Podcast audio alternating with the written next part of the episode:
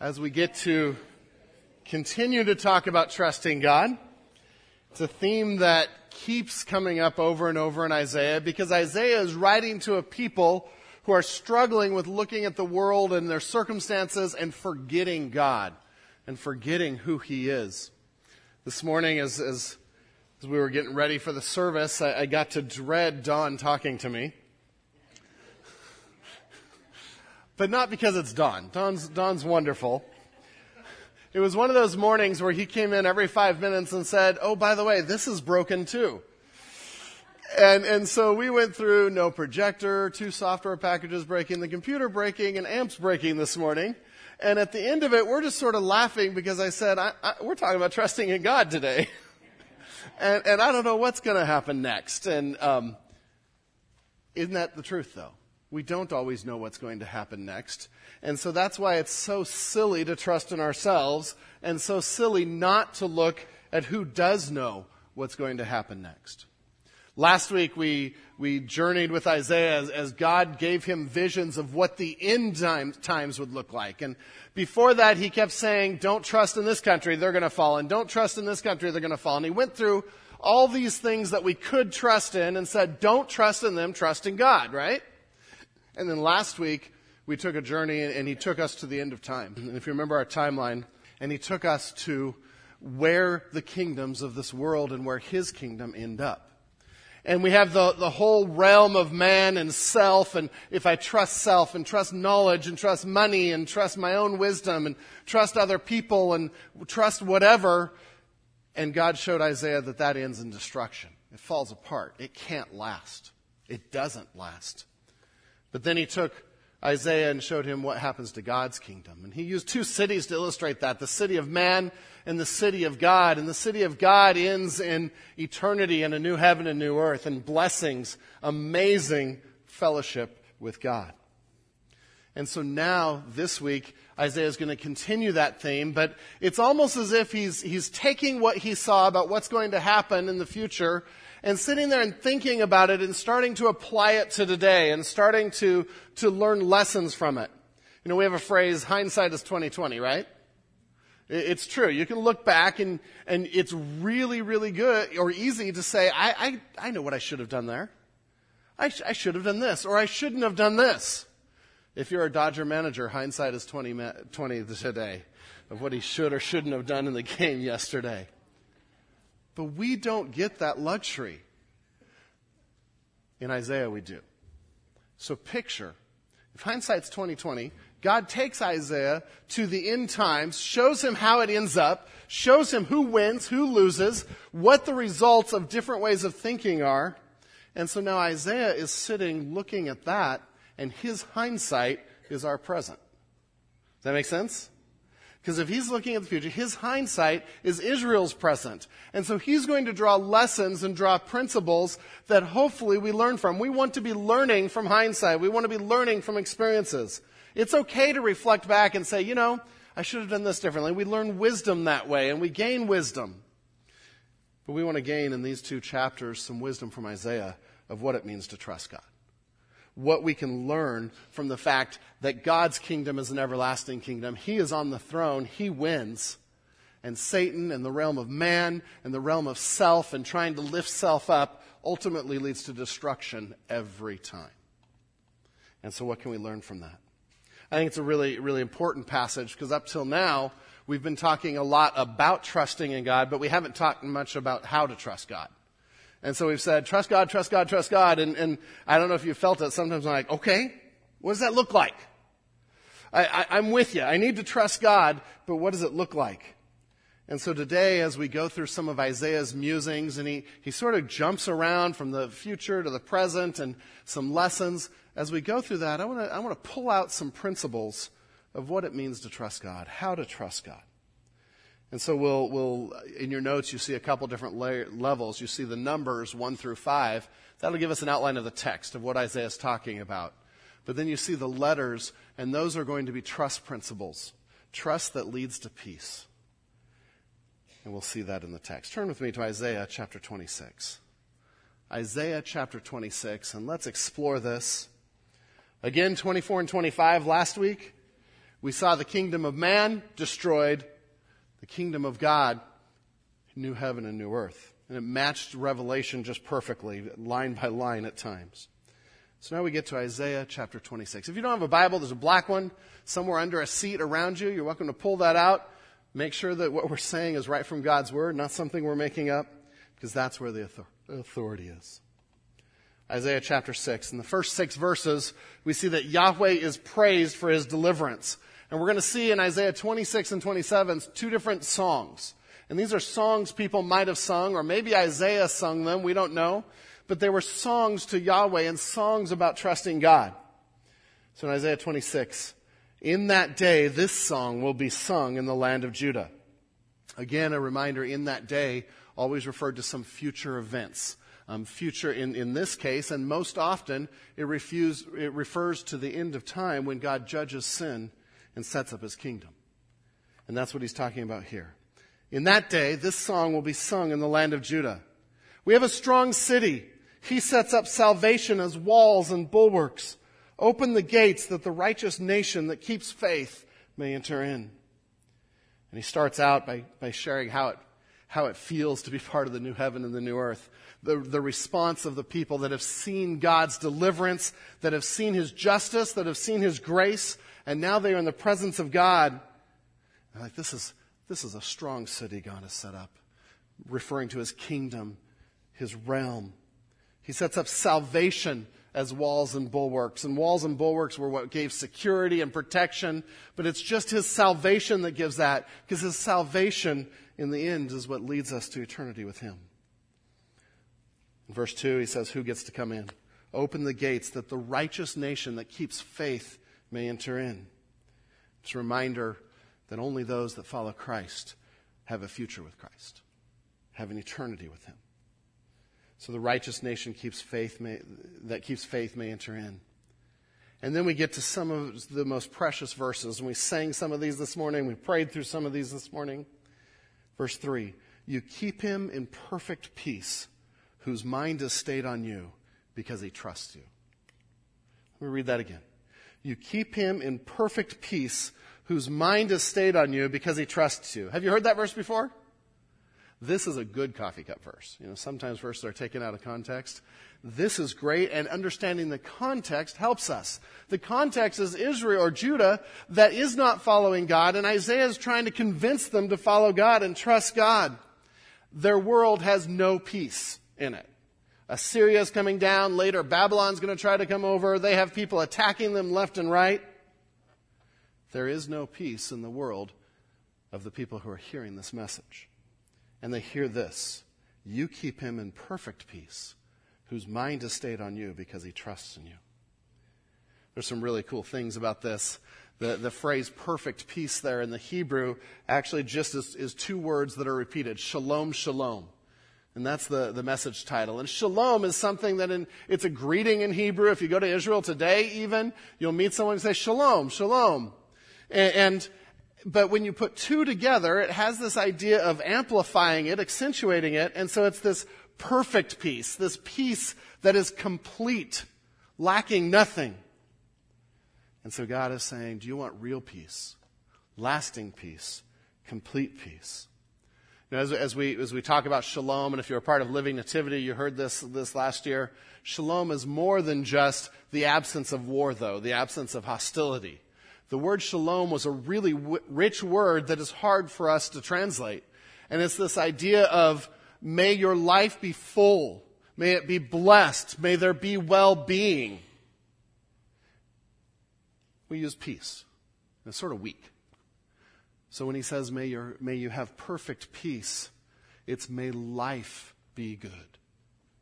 May life be full. May there be well being in every life. If I had, I, I, wrote down in my notes my description of it. Ah, oh, that's my description of shalom. Do you need some awe in your life? Some rest in your life? I bet if you look forward to your week, you're already feeling a lack of peace. And, and I know some of the situations some of you are facing, you're like, I don't see how any peace can come out of this. God's word says peace can come. And you can have peace tomorrow and the next day, and your circumstances don't make any difference in whether or not you have shalom. Because your circumstances don't change who God is. And so Isaiah is going to reflect on this and he's going to share with us, okay, what does it mean to trust God? And the next phrase he uses, whose, whose mind is stayed on you. And it's a great picture of a mind that is undeviating in its reflection and, and pondering of God. The word also means to lean on or to support on. So, so picture what he's saying is you have perfect peace when your mind, when you can train your mind to, to lean on God, to undeviating, be undeviating from its thoughts of God. The word mind here is the idea of imagining. Because that's our thoughts, right? We're imagining things. Do our thoughts get us in trouble with worry? Oh, yeah. Oh, yeah. Maybe, maybe for no one else, be like, oh, I wonder if. I wonder if that person just really is hating on me today because they didn't say this and they didn't, they don't want to go to lunch and they don't want to do eh, that. So our mind gets away with it. But, but in, in worse situations, you know, our kids go out, especially those of you with teenagers, your kids go out for the first time with the car. Your mind has all kinds of opportunities to run away with the situation, right? What if they're dead on the side of the road? What if they're crashed? What if they're not going to come back till five in the morning? What if, what if, what if? That's the idea of this word mind, imagining. We let our mind ponder and think about all these possibilities. And we worry. And some of us, I, I think, are wired that way. We want to worry about every eventuality, everything that could happen.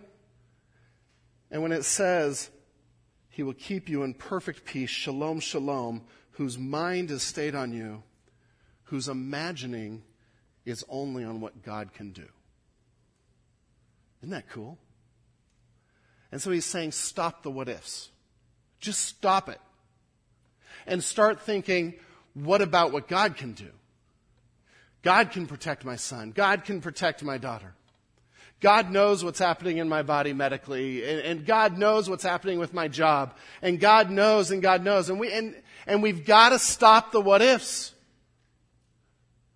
because those will take us down a rabbit hole that leads nowhere good, and they never lead to peace. They always lead to worry.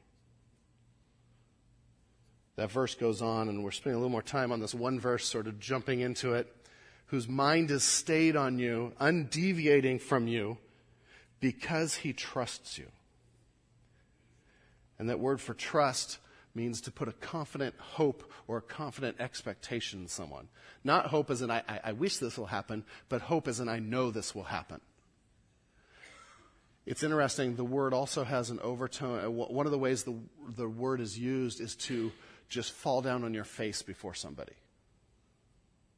It's like, well, that's trust.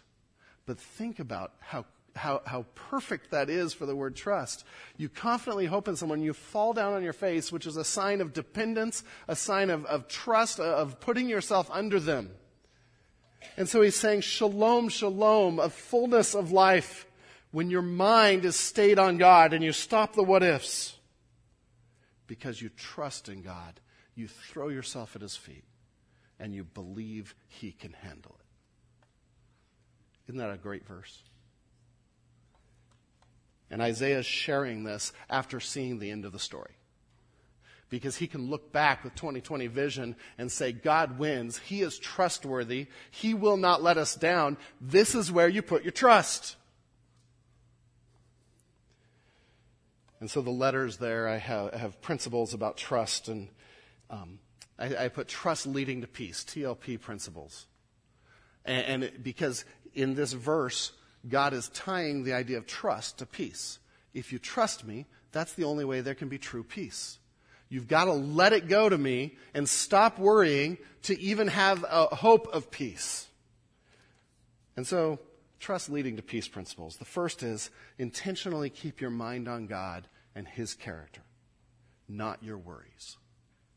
Intentionally keep your mind on God and His character, not your worries. And just stop for a minute now. What are you worried about this week? What are your concerns? Just think about those in your head for a minute. Now start to think, instead of the what ifs, start to think through God's character. God is almighty. God is all knowing. God is all wise. God is loving. He is a God of grace. He is a God of justice that will take care of any injustice. He is a sovereign God that no one can get in the way of his plans. How are you doing with what you're worried about now? He will keep you in shalom, shalom, when our mind is stayed on him because we trust in him. This is the key verse, I think, to these two chapters, this and the next one. You think a couple of examples. Think of Peter. Remember Peter walking on water? And he gets out of the boat, and for, the, for, for any of that were at VBS, no, I don't have cornstarch and water. We're not going to walk on water this morning. We did that in VBS. But Peter gets out of the boat, and, and he's focused on God. And he's in the middle of the storm, and we sang about the storm, and he's focused on Jesus, and, and he's walking on water. And we know the story. When does he fall? When he starts doing the what ifs. When he starts looking around, his mind is no longer stayed on God and his mind now has, has drifted to all the situation. And boom, he's sinking. But God's grace and love saved me, and God lifts him up. Jesus lifts him up and brings him back in the boat. That's an example of this verse. Philippians 4, 6, and 7 is another example that, that we're familiar with. Do not be anxious about anything. Some of your translations say, don't worry about anything. Stop it. Okay, I added that part. But in everything, by prayer and supplication, with thanksgiving, let your request be made known to God. The act of prayer is falling on our face before God and leaving our worries at His feet. It's trust. And so he goes on, and the peace of God, which surpasses all understanding, blows your mind, will guard your hearts and your minds in Christ Jesus. Paul is tying trust to peace.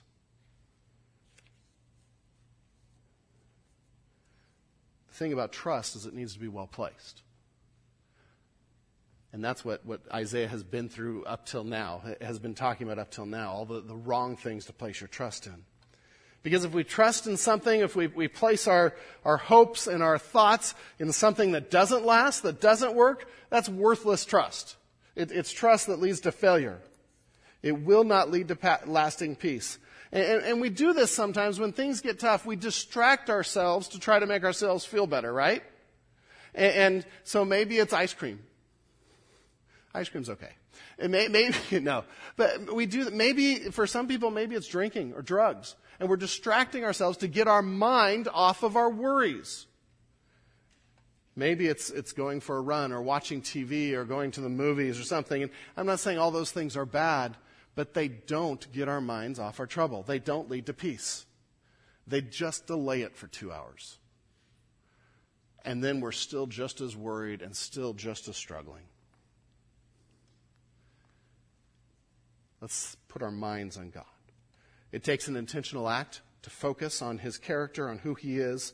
I'd also recommend this is, this is a great reason, yet another reason to memorize God's Word. Because if you're, if you're struggling with worrying about a situation, start to, to quote memory verses. Quote God's word, and it will bring a peace that is beyond understanding. That's verse 3. Let's go on to verse 4. And he, he talks about now where the trust is placed. Trust in Yahweh forever, for Yah Yahweh is an everlasting rock. And, and he brings it back to who God is trust in the Lord forever or trust in Yahweh together. Remember, if it's in all caps, it, it means that in the Hebrew it's Yahweh. It's God's personal covenant name. His, his name that says, I will do this and be faithful to you. And so it says, trust in Yahweh, the covenant God who will do it and who will be faithful to you. For Yah Yahweh is an everlasting rock. And we've seen this, this construct used earlier in Isaiah where he uses the name of, of God twice Yahweh, Yahweh. And, and, there's a couple of reasons for that. One is that it, can, can be a sign of endearment, of, of being close to God. And to a covenant relational God, that makes complete sense. But also, like we saw with shalom, shalom, whenever words are repeated, it, it adds to the impact of it. It's a superlative. And so it's saying, trust in Yahweh. For Yah, Yahweh is an everlasting rock. For God, God, for who He is, His very character, is an everlasting rock. He will never end. He will never fail. This is the only foundation that lasts. The second principle of trusting God in, in this section remember and act on the fact that God alone is always there and always rock solid. Remember and act on the fact that God alone is always there and always rock solid. When you think of an everlasting rock, think permanence and stability, permanence and security. That's what God is proclaiming, that He is durable, unchanging, He is solid. You know, there's all kinds of things we could trust in that don't last, that aren't solid, right? And so, yes, we're to put our mind on God, but to, to make sure it's on something solid. I, I built a treehouse in our backyard, and, and, the, the bottom level, when we built it, I had it all planned out, and, and we put up the, the platform, and I got up on the platform, and the thing just wiggled back and forth, maybe a foot. there was not a lot of peace standing up there. Why wasn't there peace? This makes sense. Think of, of trust that leads to peace. There wasn't a lot of peace because it wasn't stable. That thing was going to go at any time. So I had to, to do some reinforcing and, and put some wood where it, it um, was straight in and it couldn't twist that way. And then it was rock solid. In fact, we, we had the, the young marrieds at the time over, and some of you are here. We put like 10 guys up there Something like that. Was it still solid? None of you died. That's good. It didn't shake at all because it had the right foundation, it had the right support. Understanding that God is our rock and He's permanent and He's secure and stable is essential for there to be peace. If you doubt the character of God, you will not trust Him and you will not have peace. Theology matters understanding who God is matters. Without it, we're just hoping. We're trusting in the wind. So we need to remember and act on the fact that God alone is always there. He alone is rock solid. Everything else fails. Everything else fails. I love the, the word forever in there. Trust in Yahweh forever. And it's the idea to continuously trust God. See, trust doesn't lead to peace if we only trust half the time or a tenth of the time. Right? We're looking for consistency. And God, when we trust God, we need to continually trust God, not just a, a, quick prayer in the morning and then we worry all day. That will not lead to peace. And we blame God sometimes for that then. Well, you didn't give me peace. And he's like, you didn't trust me all day, every day. It's important to have that complete, consistent trust. And think about it. If your car only starts half the time, it's a lot of trust when you get in your car? No, a little bit of excitement, not a lot of trust. If your doctor only loses 20% of his patients, you're probably not going to that doctor because the, the, the, you can't trust him. God loses none of his children. God is consistent and faithful every moment of every day. So that's the importance of verse 4. Trust in the Lord, trust in Yahweh forever, for Yah- Yahweh is an everlasting rock. 5 and 6 finish this section out, and he's talking about God being a God that will, will humble the proud, and he alone is one to trust. For he has humbled the inhabitants of the height, the lofty city. That's the first city we talked about in chapter 24 last week, the city of man and man's ideas and man's hopes. He lays it low, lays it low to the ground, casts it to the dust. The foot tramples it. The feet of the poor, the steps of the needy. He's saying they trample it. This is the great reversal. Everything man viewed as important is now brought low, and the poor, the, the outcasts of society, are now brought up by God because they trusted in Him. This is part of why we can trust God. If you look in verse 4, it says, Trust in Yahweh forever. And the first phrase then is, For the Lord God is an everlasting rock. That's the first reason of the why. And then verse 5 also starts with for, and it's the second why, because he crushes the proud. He is over the proud. He is over the system of man and can put it down with a word because he is on the throne. You know, that, that, that's important to not worrying too, is understanding his position. We're, we're praying for the election coming up, and we're praying for our nation. And this week, man, there was all kinds of stuff on Facebook about the election. I'm about to just drop Facebook for a while, except for Dodgers and Rogue One coming up. we got to stay there. But um, the election stuff, I'm seeing people really worried about it. Man, that's all the system of man that God brings low because he's still on the throne. Now, yes, we should pay attention, we should do due diligence and be good citizens, but guys, it actually doesn't matter to God who gets elected because it's already part of his plan. The election isn't going to mess God up. He can bring down the whole kingdom of man, and he will. He lays it low, lays it low to the ground, casts it to the dust, because he is above it, and he is above all things. We can even trust God in election cycles. What we see here is that pride is the opposite of trust. You can't have both. Pride is trusting in self, my thoughts, my intellect, my money, my way of thinking. It's nothing compared to God. Let's move to the next section of the song. Isaiah, the verses 7 to 15. Isaiah reflects on the impact of following God's commands. And this whole section is about following God's commands. The path of the righteous is level in verse 7. You make level the way of the righteous. And he says the same thing twice, and the idea is that he smooths out the obstacles. He is not saying that life will be perfect. But remember, he's looking at the end of the time. He's looking at how it ends and looking back and saying, Oh, God was leveling that out. God was working. He is taking his people and he's protecting and leading them. Do you ever look back on situations and say, oh, that's what God was doing? That's what God was protecting me from. That's what God was teaching me. He was faithful. Path of the righteous is level. You make level the way of the righteous. In the path of your judgments, O Lord, we wait for you. Your name and remembrance are the desire of our soul. And it really looks like Isaiah is jumping back to applying this to his current time, to some of the struggles that they were like, we don't know for sure, and there's all kinds of difference of opinions, but the idea that, that we're now waiting on God. At, at, when we're in the new heaven and new earth, we're no longer waiting on God. We're no longer waiting to see him work. But in the path of your judgments, O Lord, we wait for you. I think the word for judgments there is an unfortunate translation because it's really more his commands, his instructions, his laws. And so, in the, in the path of your instructions, O Lord, we wait for you. Your name and remembrance are the desire of our soul.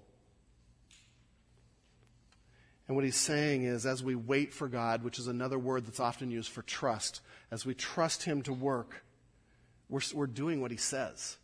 We're following his commands. We're looking at his name, which represents his character, his reputation. We're honoring that. And remembrance of him is the desire of our soul. And what we see here is that trusting in God, a trust that leads to peace, is an active trust. It isn't just sitting around and doing nothing. It's a, it's a trust that actively seeks to do what God wants us to do. Sometimes I say, do what you know. In uncertainty, do what you know we know everything in this book. And then trust that God will lead you from there. And so, a couple of, of principles there of trust that leads to peace. We trust God, let her see, when we actively follow his instructions, whether we like them or not. Moms, dads, you ever say to your kids when you ask them to do something and they're like, no, I don't want to do it? You're like, just trust me you're actually hitting on a very important principle there. Because obedience to a command that we may not understand is a way we show trust in God. It, it, we don't have to understand God's mind. We don't have to understand why He says what He says. We trust God by following his command. So we trust God when we actively follow his instructions, whether we like them or not. I love just a, a, it's a classic illustration. I've used it before. Many pastors have used it before. But, but back in 1860, a, a famous tightrope walker, Blondin is his name, he, he set up a tightrope across Niagara Falls. You heard this? And, and he goes across Niagara Falls, a big crowd watching him, goes across and comes back, and everyone's like, oh, you did it, you're great. And he's like, yeah, do, do you trust that I could do it again? They're like, yeah, you can do it again. And they say, do you trust that I can do it with someone on my back? Yeah, yeah, you're great. You can do it with someone on your back. Okay, I need one of you to go on my back. No one volunteered. He went person by person. Finally, the story goes, and, and I found it in several sources, so I'm assuming it's true, but a, a young man finally came from the back and said, You know what? I trust you. And got on his back. They went across and came back. What a story that young man had to tell. Because he trusted in this person's character. Now, I'm not saying trust a tightrope walker because we just said that the only lasting trust is on our solid rock. Tightropes aren't solid. They're not a rock. It's a man. No. But, but what a great illustration of it's not trust unless we act on it. You can say you trust all you want, but unless you're willing to follow God's commands, even when you don't understand it, even when it's hard, it's not trust. And so we say, well, what does it mean to trust in God? It means doing what He says, even if we don't understand it. That can be hard, it can be challenging. See, we trust God when it would be easy to lie at work to get out of a situation and we still tell the truth. We trust God when just changing a few numbers would get us the contract we wanted and we choose not to. We trust God when we see another woman and are attracted to another woman and we choose to look away and not develop a friendship because we will remain faithful to our wives. Those are all elements of actively trusting God.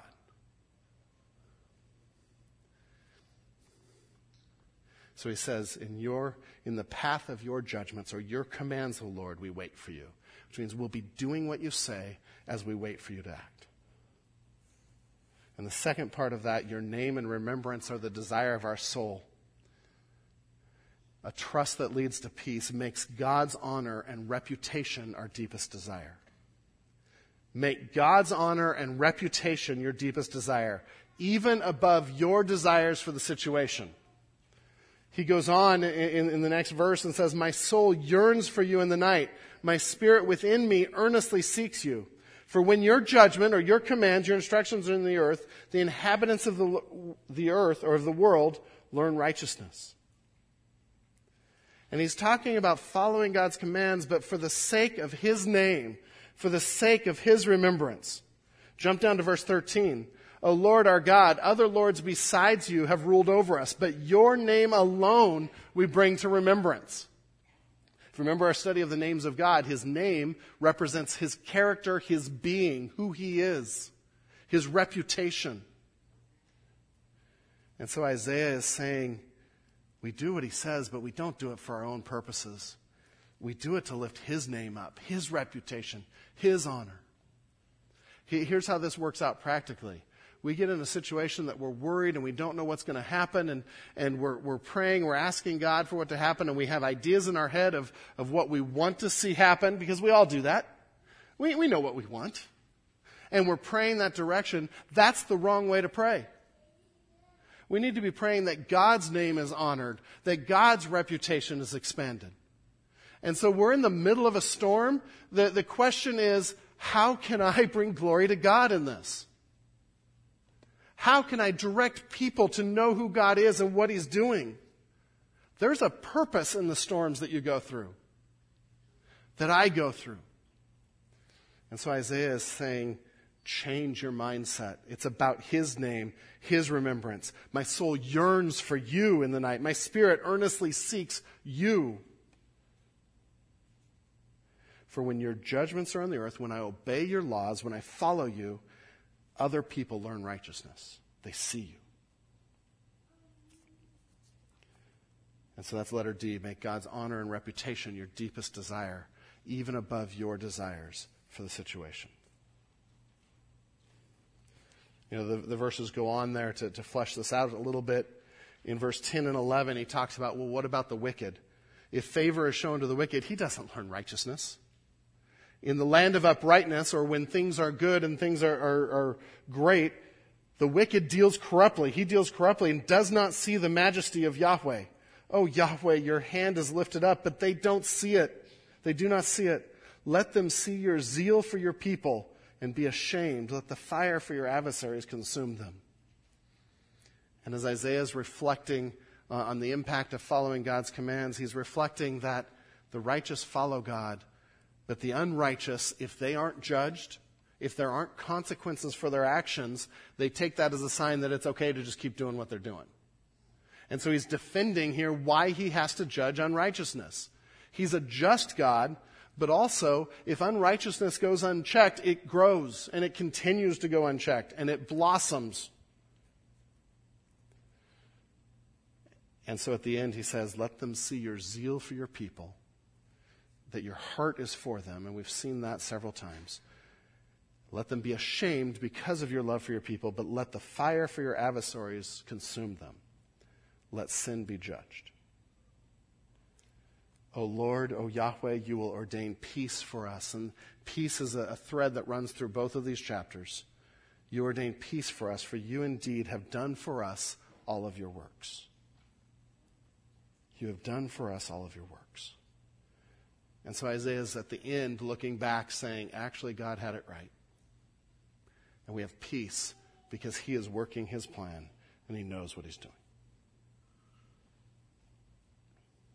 Verse 14, they are dead, they will not live. They are shades, they will not arise. To that end, you have visited them with destruction and wiped out all remembrance of them. But then there's the hope. But you have increased the nation, O Yahweh. You have increased the nation. You are glorified. You have enlarged all the borders of the land. And while God judges sin, he gives grace to those that follow him and salvation to those that follow him. I want to jump to the next section. There's more we could say there, but we need to keep moving. Verses 16 through 19 Isaiah sees hope for Judah even in discipline. Isaiah sees hope for Judah even in discipline. O Lord, verse 16, O Yahweh, in distress they sought you. They poured out a whispered prayer when your discipline was on them. And he's referring back to 15, the people of God, Judah. And he's saying, oh, they, they, they were just worn out and in distress and overwhelmed, and they finally sought you. They finally came to you when your discipline was upon them. And then Isaiah sort of describes that verse and, and elaborates on that verse. Like a pregnant woman who writhes and cries out in her pain when she is near to giving birth, so were we because of you, O Lord. It hurt. It was painful. We were pregnant, we writhed, but we have given birth to the wind. We have not, we have accomplished no deliverance in the earth, and the inhabitants of the world have not fallen.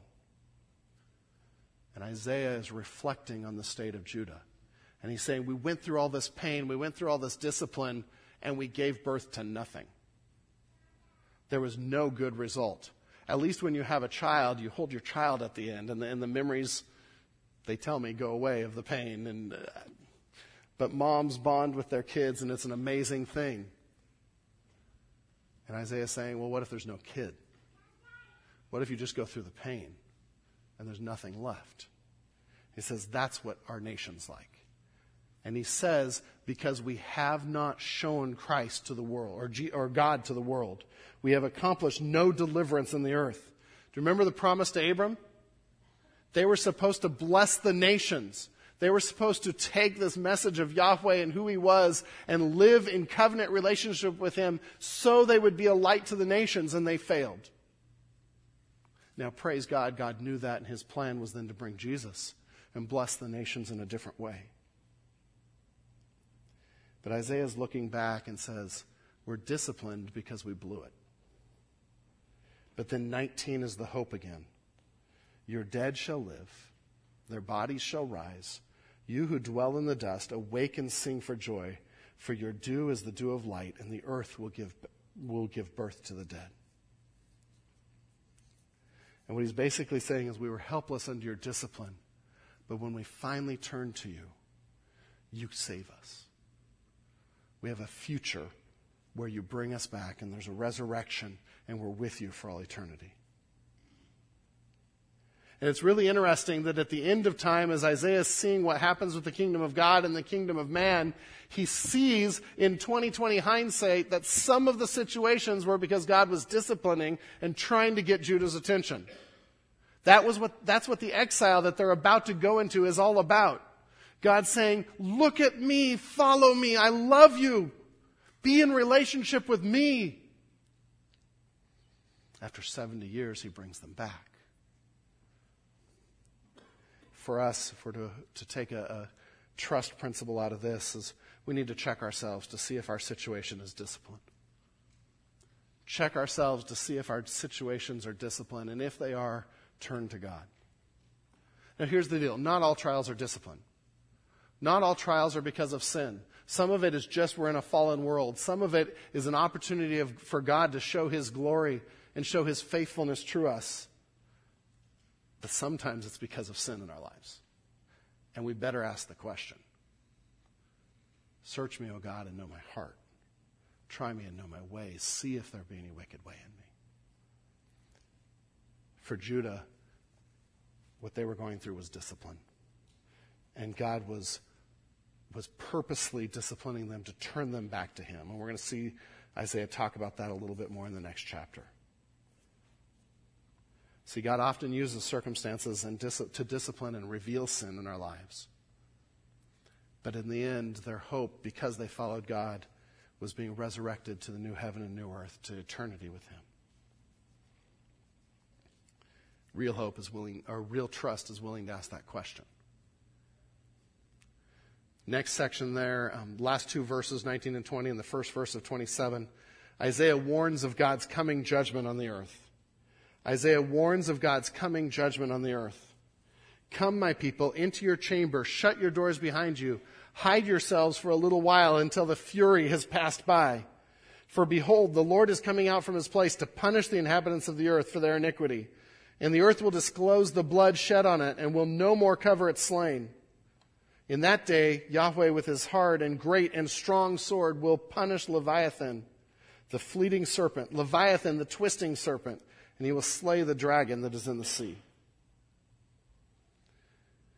And so Isaiah uses 2020 hindsight to say, there's going to come a time you need to run, you need to hide, because God is going to judge injustice and sin on this world.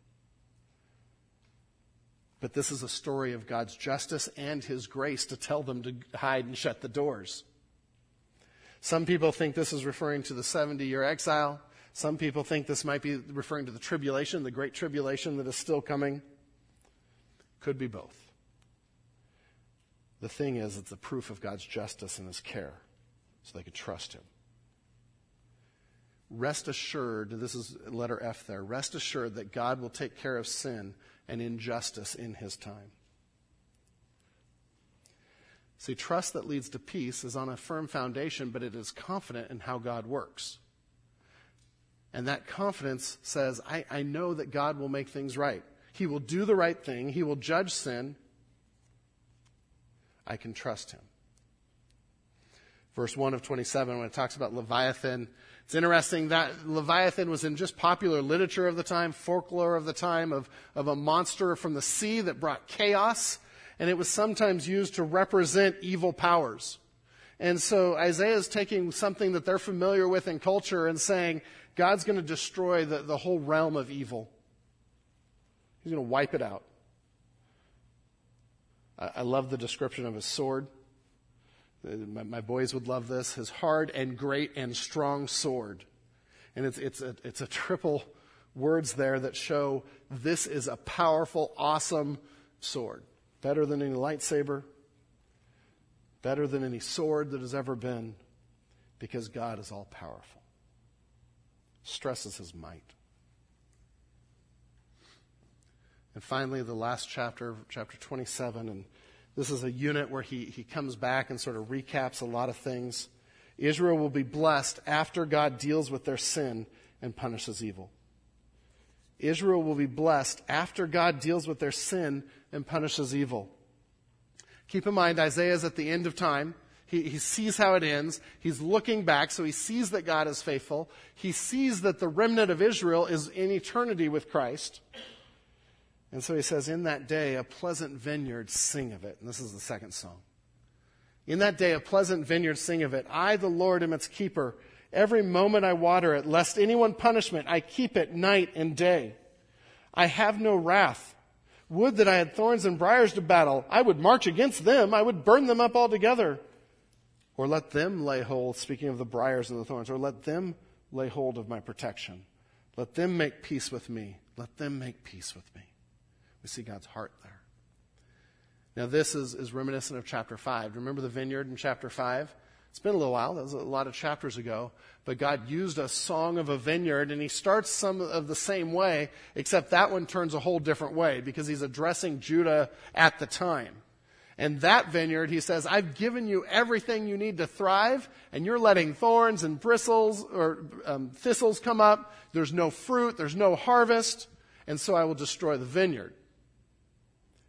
He comes back to the vineyard because this is after discipline. This is after they've come back to God. This gives us hope. Man, if, if, if you've blown it, if you're in sin, you come back to God and repent, He will restore, and He restores relationship, and there is a, a bright future, a blessed future to look forward to. Because now, this vineyard has no thorns and briars. God is protecting it, He's watering it, He's nourishing it. He even says in verse 5 the people that are against it, please come to me. And there's peace again, shalom. Let them be at shalom with me. Let them be at shalom with me. In verse 6, in days to come, Jacob shall take root. Israel shall blossom, and, and so the, the nation will be united again. Israel shall blossom and put forth shoots and fill the whole world with fruit. And you get this picture of this vine that spreads out over the whole world, and it's imagery and the fruit blossoms over the whole world. I think of Jesus saying, I am the vine, you're the branches. And that's part of how this is fulfilled, that brings about the possibility of eternity with God.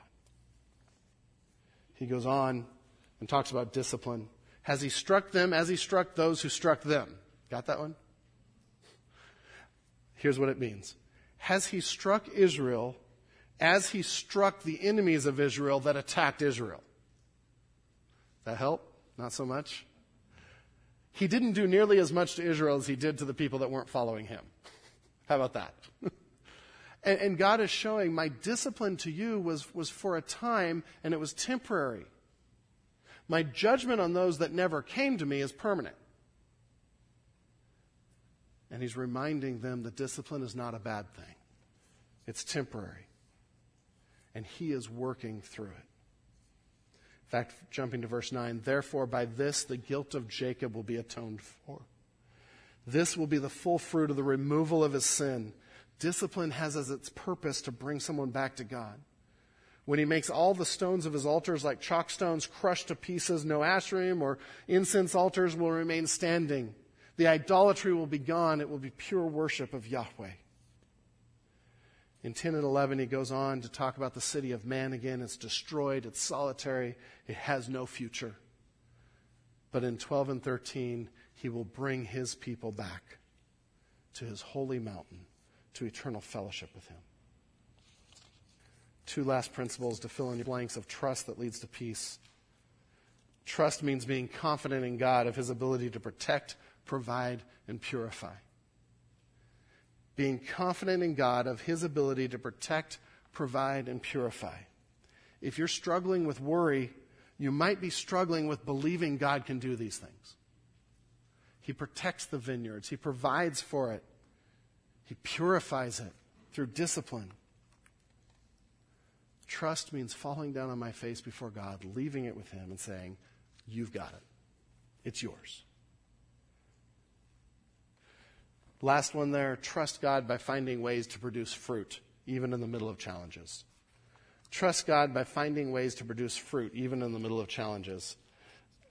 I, I get that from the, the vineyard. And the, the illustration is that they are producing wine, they are producing fruit far beyond what, what they, they could have usually, and, and far beyond what we see in chapter 5. And so, even in the middle of some of their trials, if they trust God, if they turn to Him, He will, he will, bring, a, pro, uh, a, he will bring an increase, a result.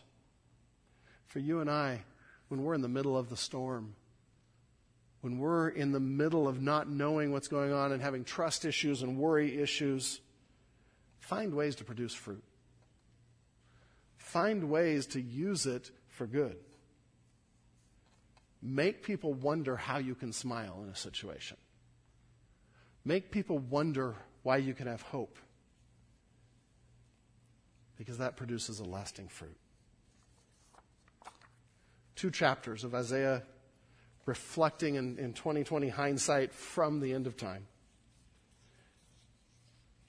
And I, I want to end by reading three and four again. You keep him in perfect peace, in shalom, shalom whose mind is stayed on you. He isn't distracted by what's going on, but knows that God's got this because he trusts you. Trust in Yahweh forever, for Yah Yahweh is an everlasting rock. Let's trust God together. Let's pray. Lord God, I don't know what storms are in this room what things people are facing this very week.